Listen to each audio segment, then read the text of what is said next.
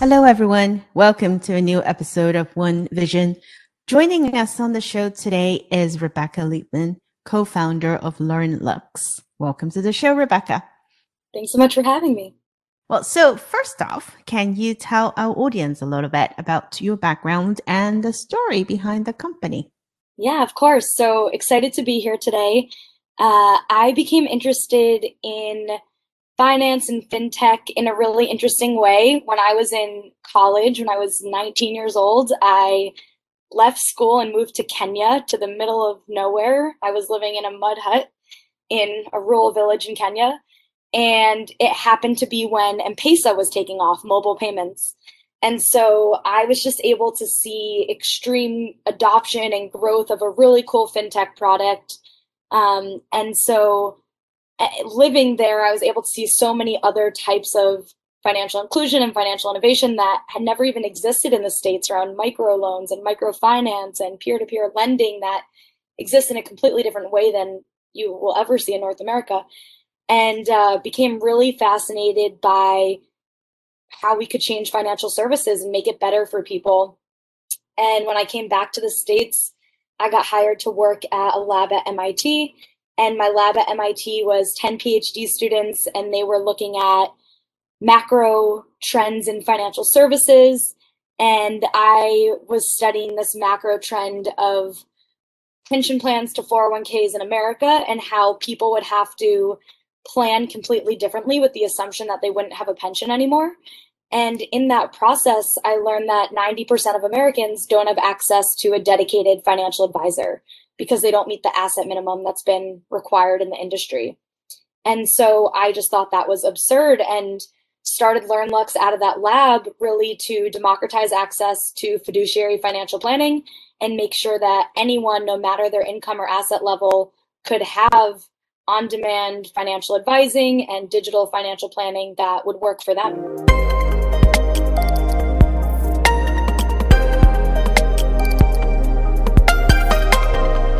So let's let's talk about the evolution of both the company and the product and how your thoughts around financial guidance sort of changed over the last several years since you founded it. Um, you also have gone into working with employers to kind of provide this type of financial guidance um, directly kind of through the employer to the employee. Can you talk about that sort of journey a little bit and, and why it's important for employers to also be part of that? Yeah, absolutely. So, employee financial wellness is really taking off. And the thing is, money is the biggest stress that people worry about on a day to day basis, and they carry that stress with them everywhere. And it can really impact how you do your job and what you how you work. Um, one of the biggest things that we believe from the beginning, a thesis eh, that you'll see throughout our product is for many people, the the core pillars of their financial plan actually come from their employer your retirement, your equity, your healthcare. And so a lot of people weren't even utilizing some of the benefits they were being given by their employer, which really help, you know, start to build the the basic pieces of your financial plan. And so it's been really important for employers to say, hey, we're offering these amazing benefits that are actually part of your total compensation that add to your financial life. And we want to make sure you utilize them the right way. On top of that, I mean, at LearnLux, we do holistic financial planning. So that is everything from helping people with student debt and credit card debt all the way through, you know, retirement drawdown and understanding insurance and understanding, you know, trust and wills. And so a big thing that a lot of people don't realize is the number one reason people go into personal bankruptcy is because they choose the wrong healthcare plan during open enrollment at their job. And, you know, open enrollment happens, it feels like it's the blink of an eye, you're not sure what to choose, you see all these plans and different letters that don't make any sense. And then you end up picking the high deductible plan because it takes the least amount of money out of your paycheck. It looks like the best deal. But what most people don't realize is that you don't actually have the $6,000 in emergency savings to pay out your medical bills before that insurance kicks in. And so that's a huge reason that people start to get into cyclical debt and medical debt, and it just perpetuates throughout your entire financial life. So, those are just some of the core reasons that employers have become really interested in the space and why it's so important for them.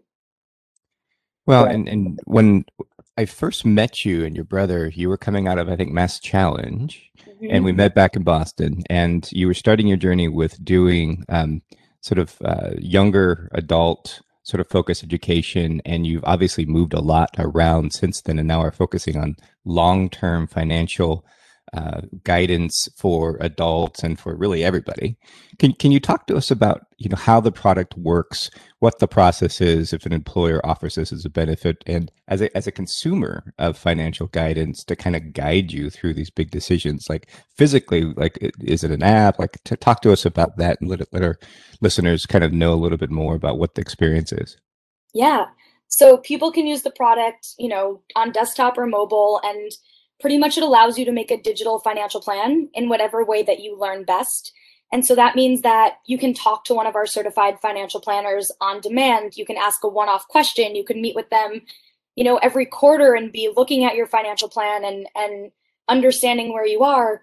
You could use the digital tools like the checkups and the cash flow tools and the retirement calculators to understand, you know, your current financial situation.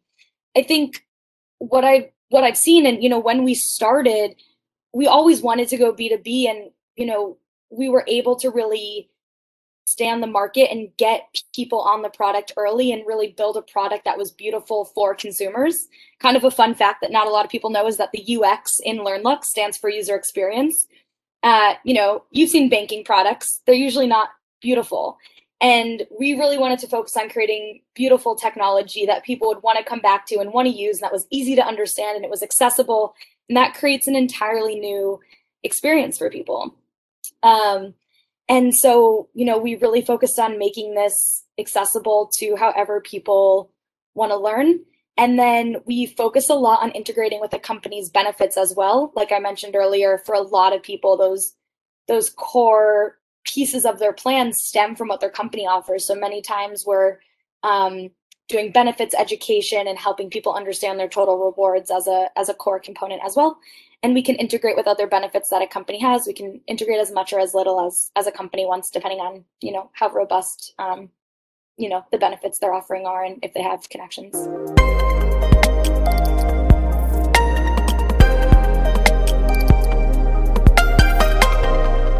I, like that. And, and I think everything that you just talked about speaks to one of the biggest challenges that we have, right? Especially in the United States when it comes to healthcare. And like you said, make one mistake and off you go. Um, so let's switch gear a little bit and talk about your founder journey. So LearnLux is not your first company. And we all know that being an entrepreneur is pretty tough and lonely. Um, what motivated you to keep starting different ventures? And let's say if there's one thing you could have changed if you went back in time, uh, looking at everything you've done, what would that be? Yeah. Trick question. it is a trick question. It is a trick question. And I always think back to even when I was a kid, I feel like I was never satisfied with the status quo. And I always you know, I always took the instructions that were given to me and, you know, usually came out with a different outcome than many people. And in school, sometimes that's not what you're supposed to do, but that's kind of what I always did. And as an adult, it, you get a lot better response than when you're in school and supposed to have a very specific outcome with the instructions you're given. Um, but I mean, I just remember even, you know, doing an arts and crafts project and given materials, and I was like, that's not really what I want to make. And I had a different result. And I feel like that's exactly what it's like today. Um, a lot of people just tolerate things they see in the world, and there's certain things that I just don't think should be tolerated. And so you change it. Um, you know, in college, I did a lot around environmental projects and uh, started a lot of projects, you know, to help the environment before it was kind of cool like it is now. Um, and spent years doing that. And then that's what led me to Kenya. Initially, I went to Kenya to do environmental work. And when I got there, I was just enthralled in all of this, you know, financial inclusion work. And, you know, so started that the company in Kenya um, using that payments technology, but for the education system to make paying for education easier. Um, a lot of people you know, have to decide how they're going to use their money for the week. And it's, you know, are you buying malaria medicine? Are you sending your kids to school? Are you getting their textbooks and their uniforms? And so there's just so much that has happened um, since I lived in Kenya, but there was a huge opportunity for mobile payments there. And then I think the same thing, you know, I came back to the States. I never, I, I was not one of the people who was like, oh, I want to start a company. I honestly thought I would just get a job out of school. Um, but I saw this challenge and couldn't get it out of my head. And I mean, I graduated, we had not raised money. We, you know, people used to say, you shouldn't start a company right now. You know, you're in college, you don't have time, you don't have money, you don't, you've never worked at a big bank. And, you know, I don't think there's anything I would have done differently to answer the question. I always tell people I'm really glad I did it then because you can make those same excuses for the rest of your life.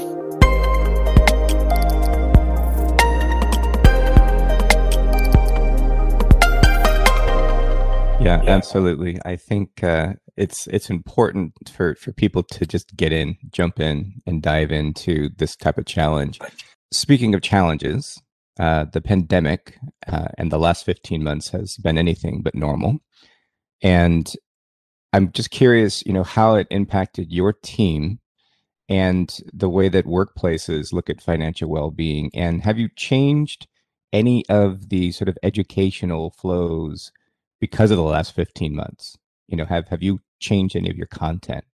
So when COVID first hit, I mean, we were creating all new types of content and having uh, you know, AMA sessions with our certified financial planners to answer all of the questions that people were having about the changing financial system. I mean, if you remember when COVID hit, you know, tax day was changed and student loans were put on pause and there were all these changes happening. And um, the markets were going crazy. So we were doing a lot. We put out a whole kind of resource center to answer questions around COVID. Um, and I think for the first month, a lot of companies froze. But pretty quickly after that, financial well being started blowing up as an employee benefit. I mean, really, over the last year, I have seen it grow tremendously. And I think it's because people realized how financially vulnerable their employees were, how financially vulnerable everyone is. It's something that is really usually not talked about. It's a very taboo topic. And COVID made people realize hey, this is something that we have to talk about. Not everyone's in a great place, most people aren't. And how can we help people? Um, so I think it really expedited companies wanting to offer financial well-being and understand how to support their employees and there's a lot of uh, you know changes in the workforce now and financial well-being is one of those benefits that's equitable that can impact everyone. It can help everyone no matter if they're just starting or you know in a in a very high growth role and just are trying to figure out how to deal with RSUs and taxes. It's something that can help everyone.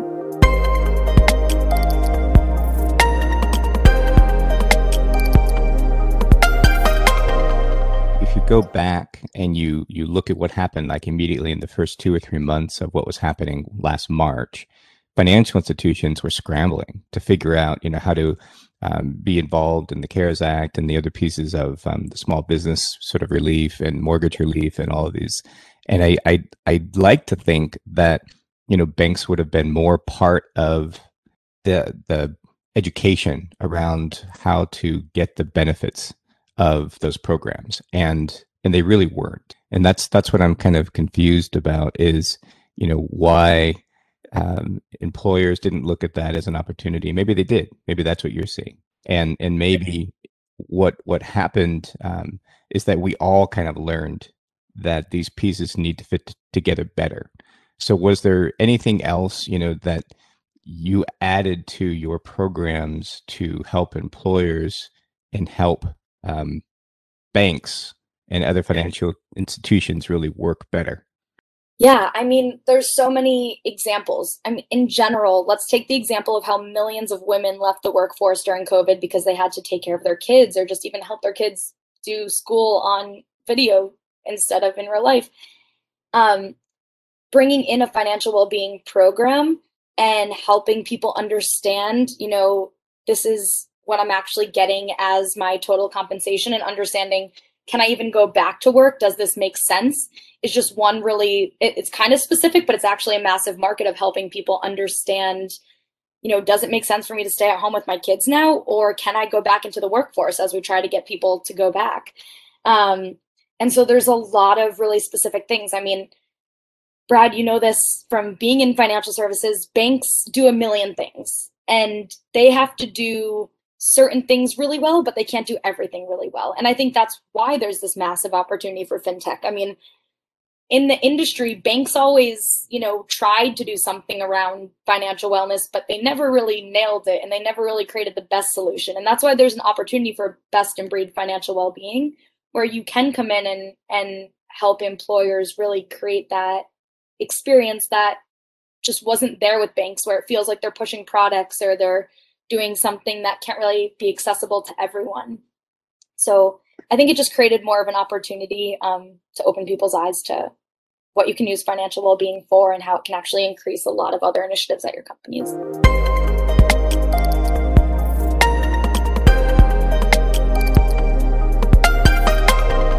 Yeah, I, I, I can't agree more. But if we took a step back though, right? You know, pandemic aside, I think what it has done is is surfaced a lot of the challenges that people already have in in our society, right? And we have seen household debt climbing. We have seen, um, you know, car loans uh, climbing. In addition to everything that we already know about the student loan debt, the medical debts, and credit card debt, and all of those. Um, I, I'm curious, and this is a two part question. The first one is, what role do you think a company such as LearnLux can play above and beyond what you're doing right now? And second is, what else do we need to change in our economy to actually make that better? Yeah. Every day we think about how do we create a world where having a financial plan is never out of reach? And for a lot of people, the challenges that you mentioned, like being in massive debt, um, not knowing what to do, are very common. And I think it's big societal issues that we can all work on.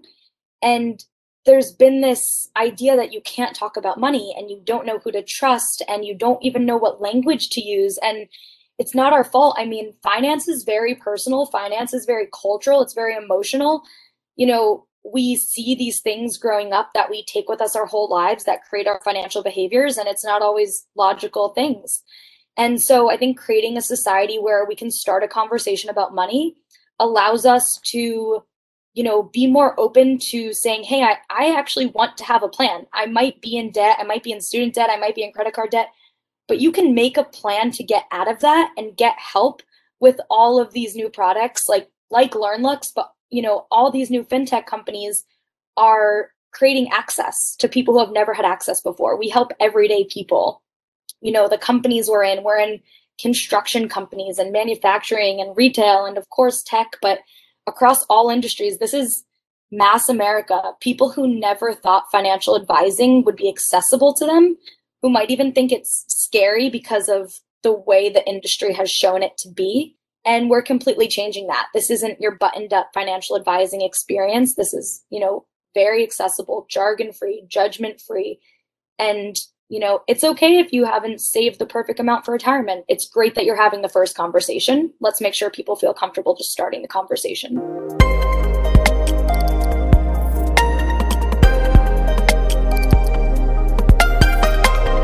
So let's talk about the plans that you have for LearnLux then. What, yeah. What's what's the future look like? What's what's next? You know, what's what's the next big thing in financial education?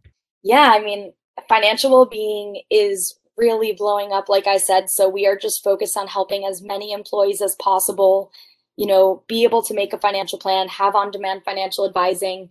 We're seeing this across every single industry, every geography.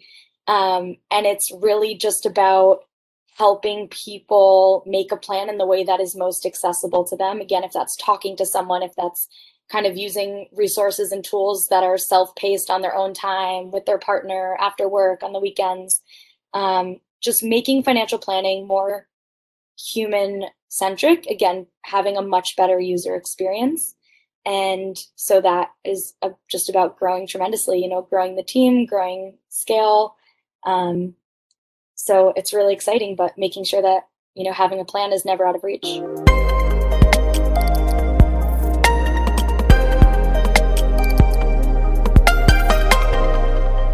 like that. That is the perfect way to end this, making sure that having a plan is never out of reach. I think for far too long, this is something that, you know, always been viewed as It is only for those who have a lot of assets, those that can afford um, to spend money on how to plan to spend down their money.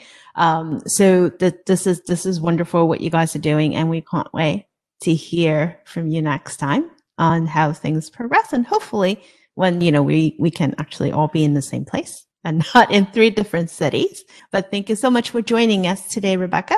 And thank you everyone for listening in to another episode of One Vision. We'll talk to you all next week.